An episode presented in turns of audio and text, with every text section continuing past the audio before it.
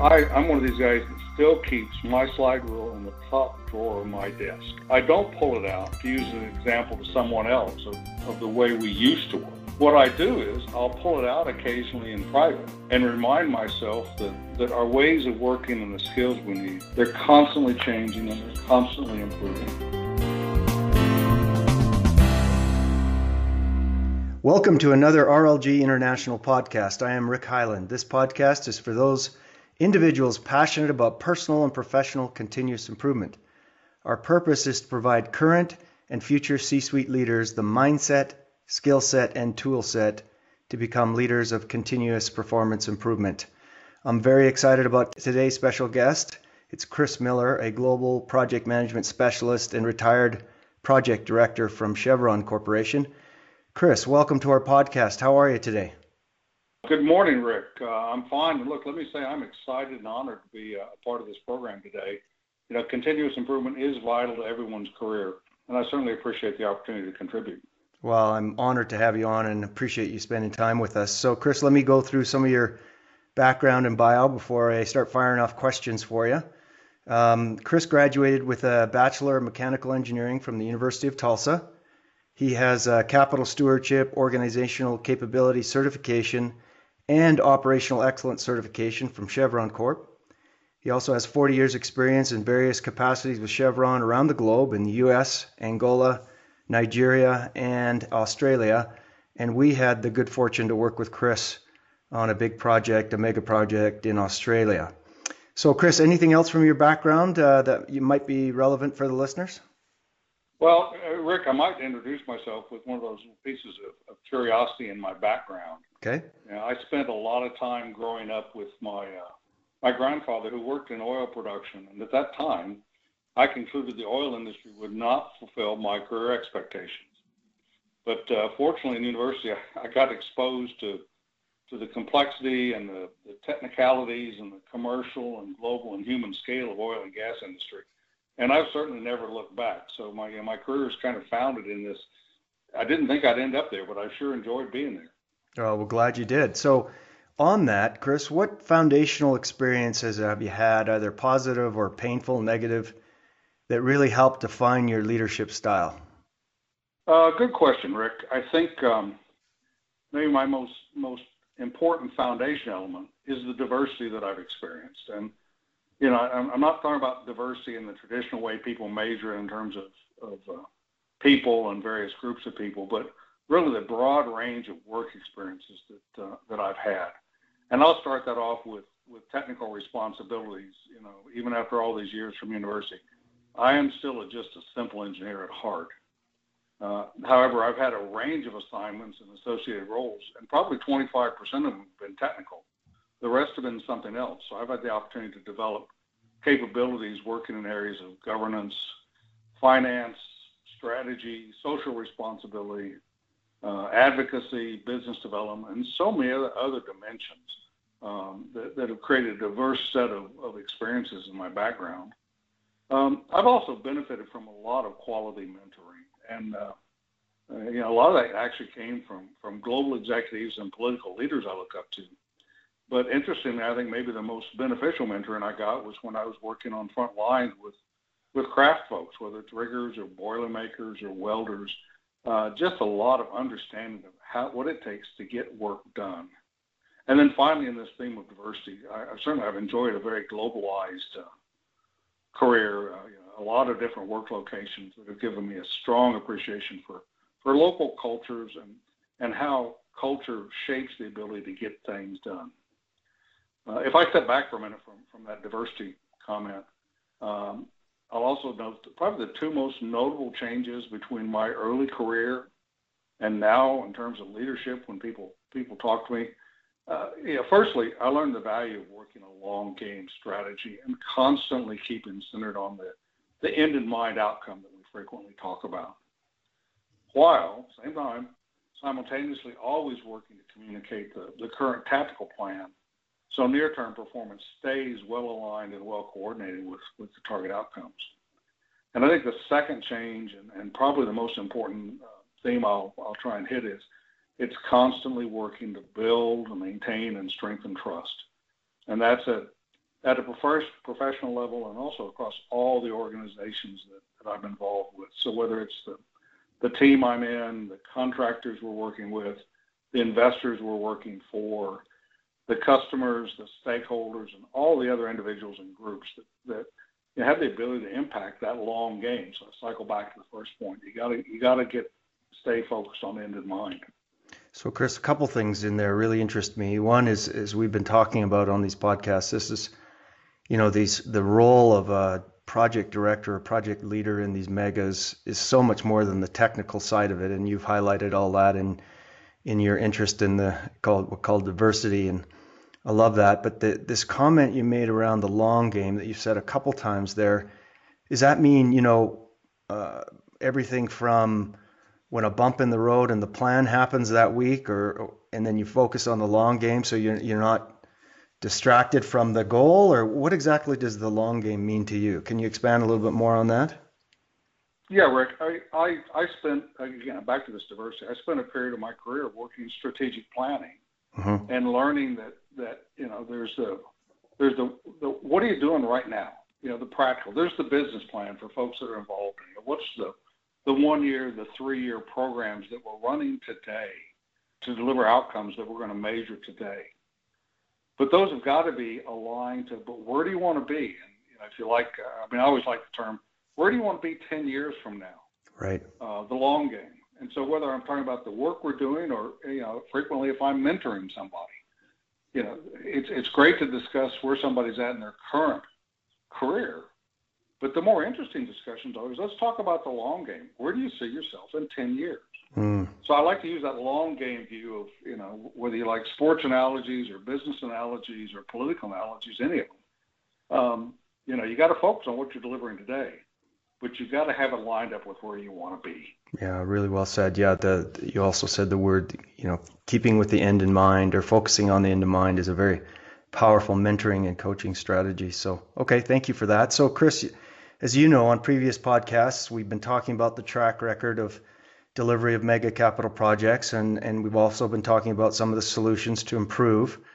Um, and I'd like to spend a few moments with you today and, and maybe have a little fun in our discussion. Uh, I'm going to share with you a statement that discusses either the problem or the solution, and you're going to tell me if it's accurate or wrong, or not accurate or wrong, or if it's correct, why it's correct, and, and some of your experience and context. And I've picked kind of six areas for discussion. And I'd like to hear, I'm going to share a recommendation, and then you're going to either give me a not so fast, meaning, Rick, that's not totally accurate, let me tell you why, or yes and, uh, meaning that's accurate, and here's why uh, in your experience and context. So, um, thought we'd have a little bit of uh, fun in our discussion debate today. So, why don't we get going in uh, kind of discussion area number one, talking about the problem. And as I've repeated on previous podcasts, there's a uh, McKinsey study and many others that talks about, on average, these mega projects uh, with budgets over $1 billion uh, have been delivered one year behind schedule and run 30% over. And that's a 2017 conference, but it was also verified uh, recently in the Shanghai LNG conference I attended. So, Chris, have the results of these mega projects, uh, particularly in the chemical and LNG space, been a huge bust? Well, Rick, I'm going to start off and say not so fast. Already, I'd like okay. to go into a little bit of this one. Um, I mean, certainly it's true that, that many of the mega projects have been over cost and over schedule. And it's well documented by good quality research, whether it's by McKinsey or any of the others that, that support us, as well as the common discussion topic across the industry. And I'm going to throw in the but Okay. It's also important to remember that investors don't just measure success by cost and schedule. I mean, to me, the role of project leadership is to create value for the investors, and that's driven by more than just cost and schedule. So, you know, when I when I sort of step back and I look at this from from the vantage of an investor in a mega project, you know, the investment evolves through three stages of life. The first one is developing the asset, and this is the one everybody sees and most people are a part of. It's the visible very visible face of the project world. It's the engineering, the procuring, the constructing, and, and everything else that goes along with it. Everyone sees the scale of a major, mega projects during this stage, and certainly the commentary fixates on on time and spend. And for an investor, it's a period of spending money in preparation to make money. Uh, a lot of a lot of investment groups I know talk about this. It, it's the time of a negative treasury. Uh, you get through that, and an investor looks at. Then there's this second phase that tends to to be hidden from most people. It's, it's the commission and startup of an asset. You know, mechanical completion's been declared, and the spend is wound down, and the, the huge numbers of people have all gone away. However, in a mega project, this this can take a year or more to complete. And as well as the scale that we saw in the the first stage, now we really see the complexity of a mega project. It gets visible to everyone as, as the commission and startup organizations identify and resolve issues that have roots from decisions and actions that were taken years earlier in the project. And for the investor, although it's a, it's a time of lower spend, there's still no revenue, and the time continues to clock. The, the treasury remains in a deficit. And then finally, there's the third stage of, of a mega project, and that's sustaining the successful operation of the asset. It's producing a product that's got to meet the customer quality expectations and the customer quantity expectations, and all at the same time controlling costs. So finally, for an investor, it is a period of maximizing revenue to create the value that, that was expected when the final investment decision was sanctioned. It's delivering the positive value. So if we if we consider all three stages of that as a mega project, um, and mega projects as a bus, I really think it, it's necessary to step back and and remind ourselves the key performance measures that underpin all three stages of, of the investment. And uh, you know, the first one I always start off with is safety. You have to deliver safety in, in, in, a, in any any project, but even more so in a mega project. You have to stay focused on quality. If you make a bad decision or take a bad action early, it certainly impacts the second and third stages of a, of a project's life. Uh, we talked about costs, we talked about schedule, so those certainly fit in there. And then finally, um, as as the world of projects has evolved, the issues of compliance become ever more important. We have yeah. a lot more oversight, scrutiny, and requirements to meet. And finally, there's the reputation. Um, a project can't be successful if it generates a bad reputation. All these interplay, and any one of them can can drive to a, a, a failed project but you have to deliver all of them to, to deliver a successful project. So as an industry, meeting cost and schedule targets, it's critical, but only if these other metrics have also been delivered. Yeah, great point, Chris, and and your your point's well taken. Let's look at total value, not just uh, cost and schedule during engineering and construction. So thanks for that. Okay, let's see if I can get uh, the next discussion area a little closer to right. And um, I really want to start talking about some solutions or recommendations. And uh, let's talk about feed or front end engineering of the project. As you and I know, that is so critical to the success of the project. And our experience and research suggests that on uh, many of these, or 20, that only 20% of the megas have been done with a quality feed milestone on time, on budget, uh, in the feed stage. And uh, I'd like to start talking about some of the solutions to uh, try to get um, more timely and quality feed. And uh, a couple of the ideas are that I want to run by you and have you comment on. And you know, one is to maybe have two engineering estimates, or at minimum have outside objective verification of the estimates, because we've been uh, so far off on on that uh, feed engineering and on the estimates. And I guess the main point being let's take time to have quality feed before going to FID. And I know that's sometimes easier said than done, but Chris, what are your thoughts on this? Will this help improve the ultimate performance of the entire value of the project? Well, Rick, this time I'm going to give you an absolute positive yes, thumbs up. I'm in full agreement that uh, you know all all steps have got to be taken during feed to to produce a robust understanding of the proposed investment you know, feed is the period when, when leadership and decision makers making uh, it focuses on creating the opportunity for value. So all the different things that we stack up, that's an opportunity statement. However, after an investment decision is taken, after feed is done, the, the focus shifts for leadership and decision making to delivering on the promise of value. You're not creating anymore, you're delivering.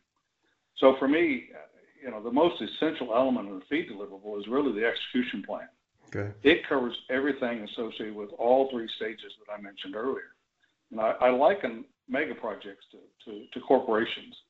The scale, the complexity, the time span require long-term, robust strategic planning. Again, I'm back to end in mind, in mind, along with comprehensive detail planning for what's going to be happening in the nearer term, the immediate programs. And, my experience is that a, a true multidisciplinary feed team that addresses this entire range of issues that the project might be confronted with in all three stages is more likely to create a plan that can be delivered.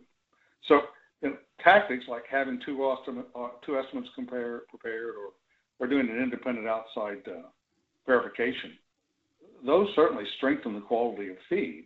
My caution is to recognize that any estimate is only a representation from the underlying analysis and planning. And hence, it's, it's critical that we focus on the entire feed program and how it's implemented to create that sound basis. So we've got a good cost, we've got a good schedule that's used in the final investment decision.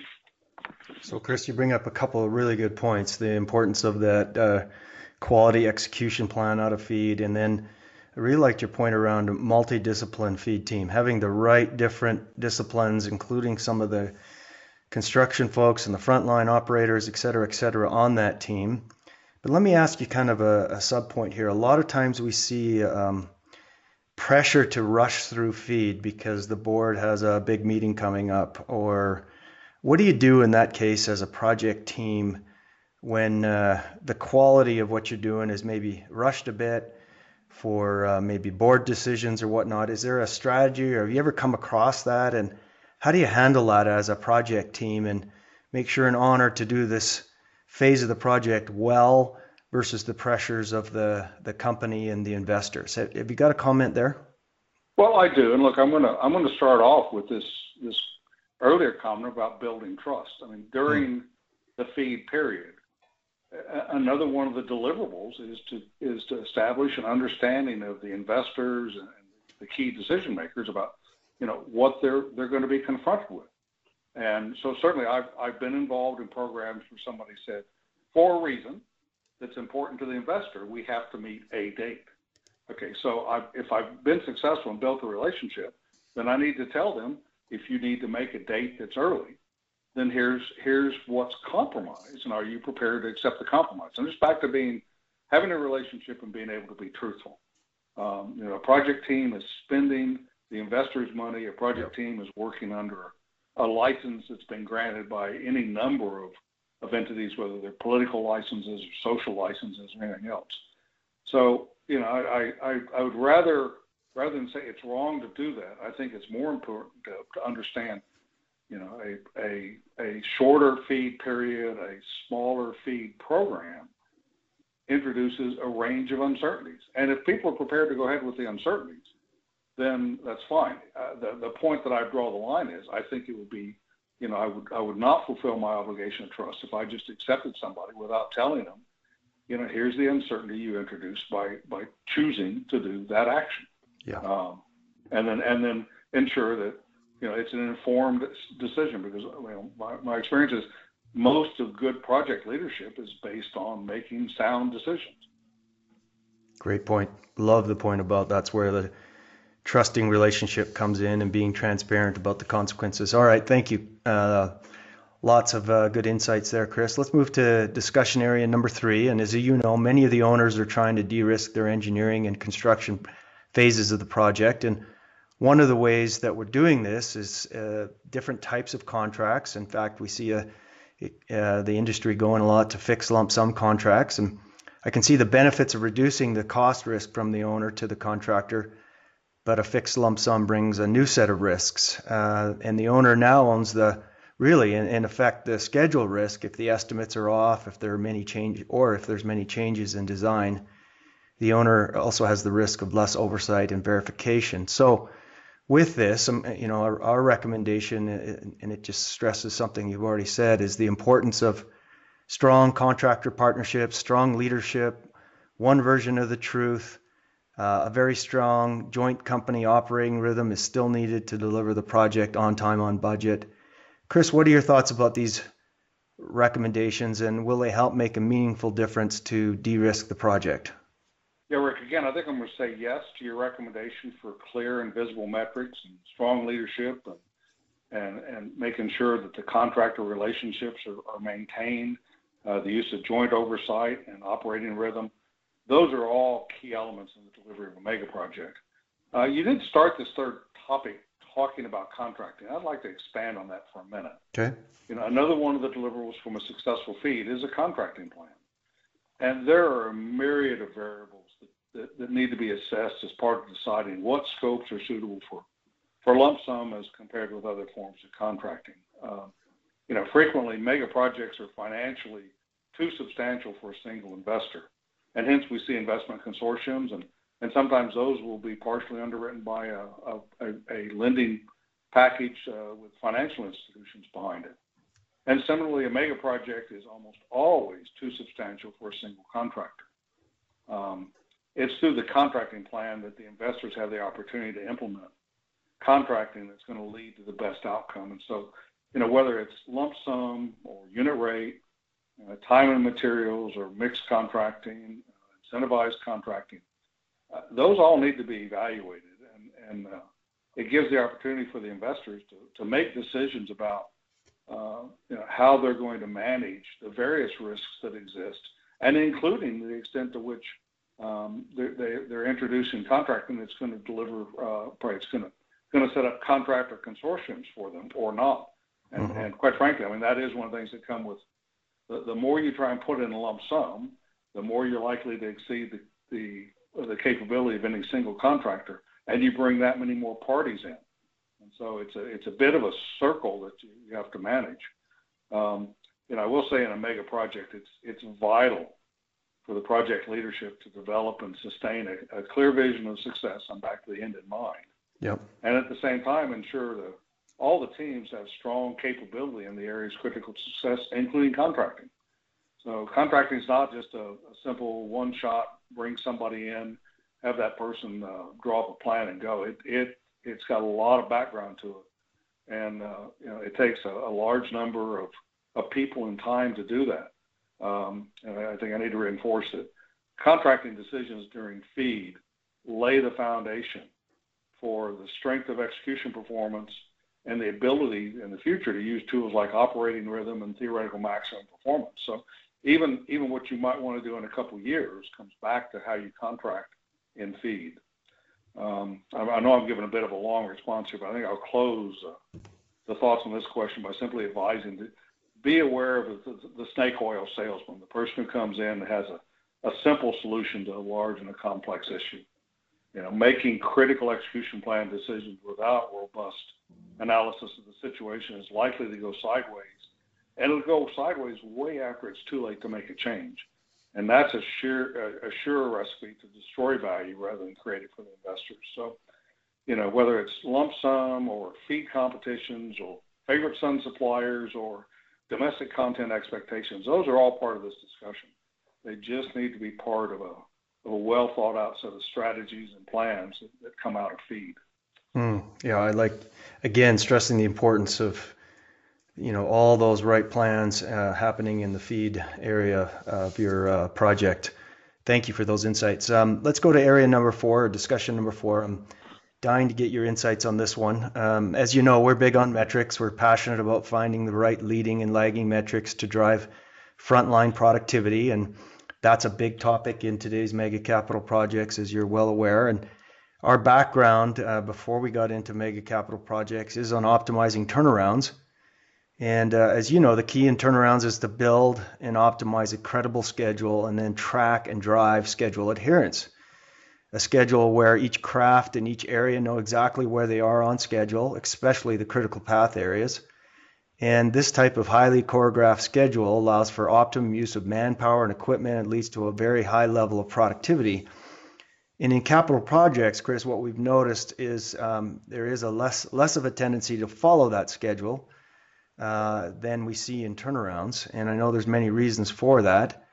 Um, we see in, in many of these large capital projects the areas or the craft tracking hours earned and burned and not necessarily following the schedule but progressing hours. And uh, as you know, this type of approach leads to potential conflict when you get about 95% complete.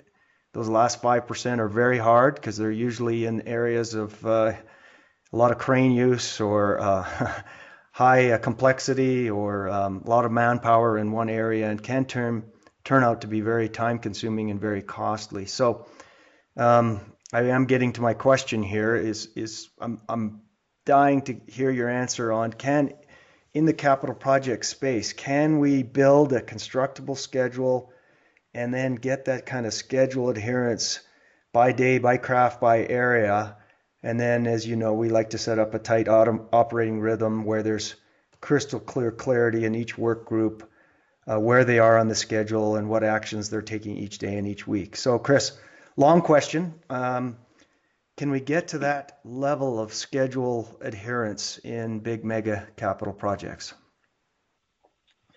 You know, Rick, I'll agree. It was a it was a long I'm going to give you a. Uh, I, I think I'm going to respond to you. Yes, we can do this, and also I'm going to say, wait a minute, not so fast. Okay. Let me give you a couple thoughts that go with that. Okay. okay. First of all, I, I fully agree that that turnarounds are a stellar example of, of managing work to achieve the physical schedule deliverables every shift, and to take corrective actions at the first sign of a wobble, not a problem, but just even a wobble, mm-hmm. and certainly also to capture opportunities as they arise. It's just it is truly a, a gold star of, of, you know how people can run these large, high person count jobs uh, and run them with success. So to me, the challenge is, you know, what tools use in turnarounds and how to use those tools for the benefit of a mega project.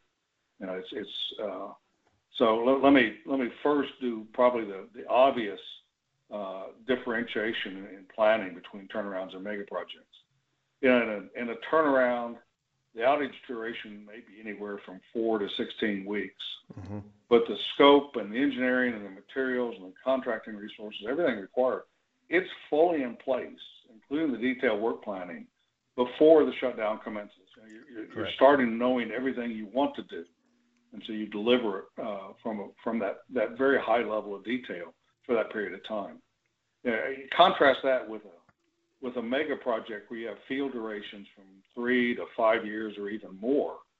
Um, and, and so, the, you know, one of the, the key elements of mega project planning to make them successful is, is scheduling concurrency, you know, a planning and, that reduces the overall duration of the job. So you can save a substantial amount of time by starting things like foundation piling before the engineering has been completed on the foundation designs. Right. Or constructing an accommodation facility before you know the peak manpower. Um, there are inefficiencies in that, yeah. but on the other hand, the, the gain is, is is far greater. So you know the the approach to the, the high level approach to planning between turnarounds and mega projects is inherently different. That said, my experience in major projects, we certainly can benefit from two emerging tools to strengthen schedule delivery. Uh, the first is implementing schedule techniques based on production control or, or similar technology that's being transferred from manufacturing. Uh, this gives a stronger basis for scheduling. It creates a, a much more granular detail focus, especially on critical elements in delivery. And, and, it establishes a basis for timely control. And you know, as I look over my career, it has the opportunity to move control from a monthly or weekly cycle to a daily cycle. Yep. And then and then secondly, you know, we, we focus on, on field workforce engagement through a tool like Operating Rhythm. And, that's especially valuable where we've got multidiscipline activities going on at the same time. And it creates an understanding and a commitment to deliverables on a shift by shift basis. So, you know, I'm thinking to be truly successful, um, both these elements adopted in feed. So the contracting work methods, planning, and, and data are all supporting um, uh, enable this sort of a change. So I, I, keep going back. It's another value creation opportunity in feed. So um, you know, to, I, I think I just say to be clear, you know, these kinds of tools can be targeted into the critical areas that, that drive schedule.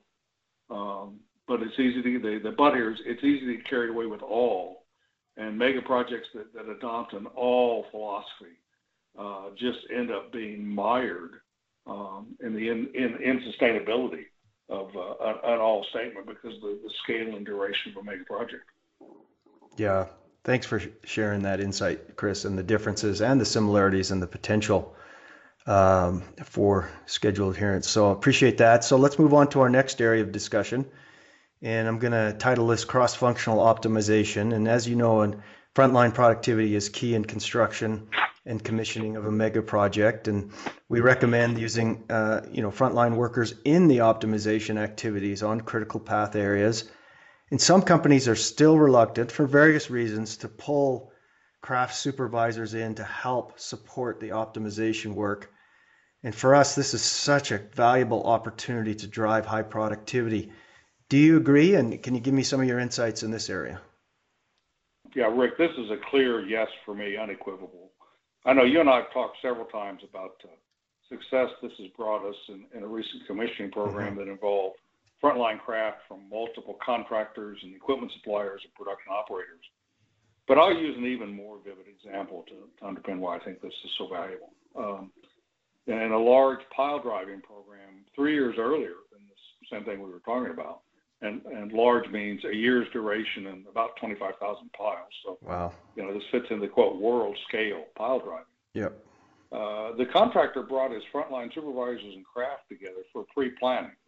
They'd already done their basic plan and figured out this is how we're going to estimate the job. But then they had the, the frontline organizations come in. And in their reviews, they identified two areas for improvement in that draft plan.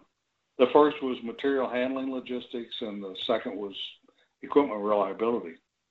So consequently, the, the contractor actually stepped back and, and designed a whole new materials handling, handling methodology. And then he manufactured custom design materials handling equipment uh, deployed to the job site. And uh, he also chose, rather than, than redeploying existing pile driving equipment, he had to actually go out and buy uh, an entire suite of new pile driving equipment. So he brought uh, equipment to the job that was brand new and very custom selected for the, the job.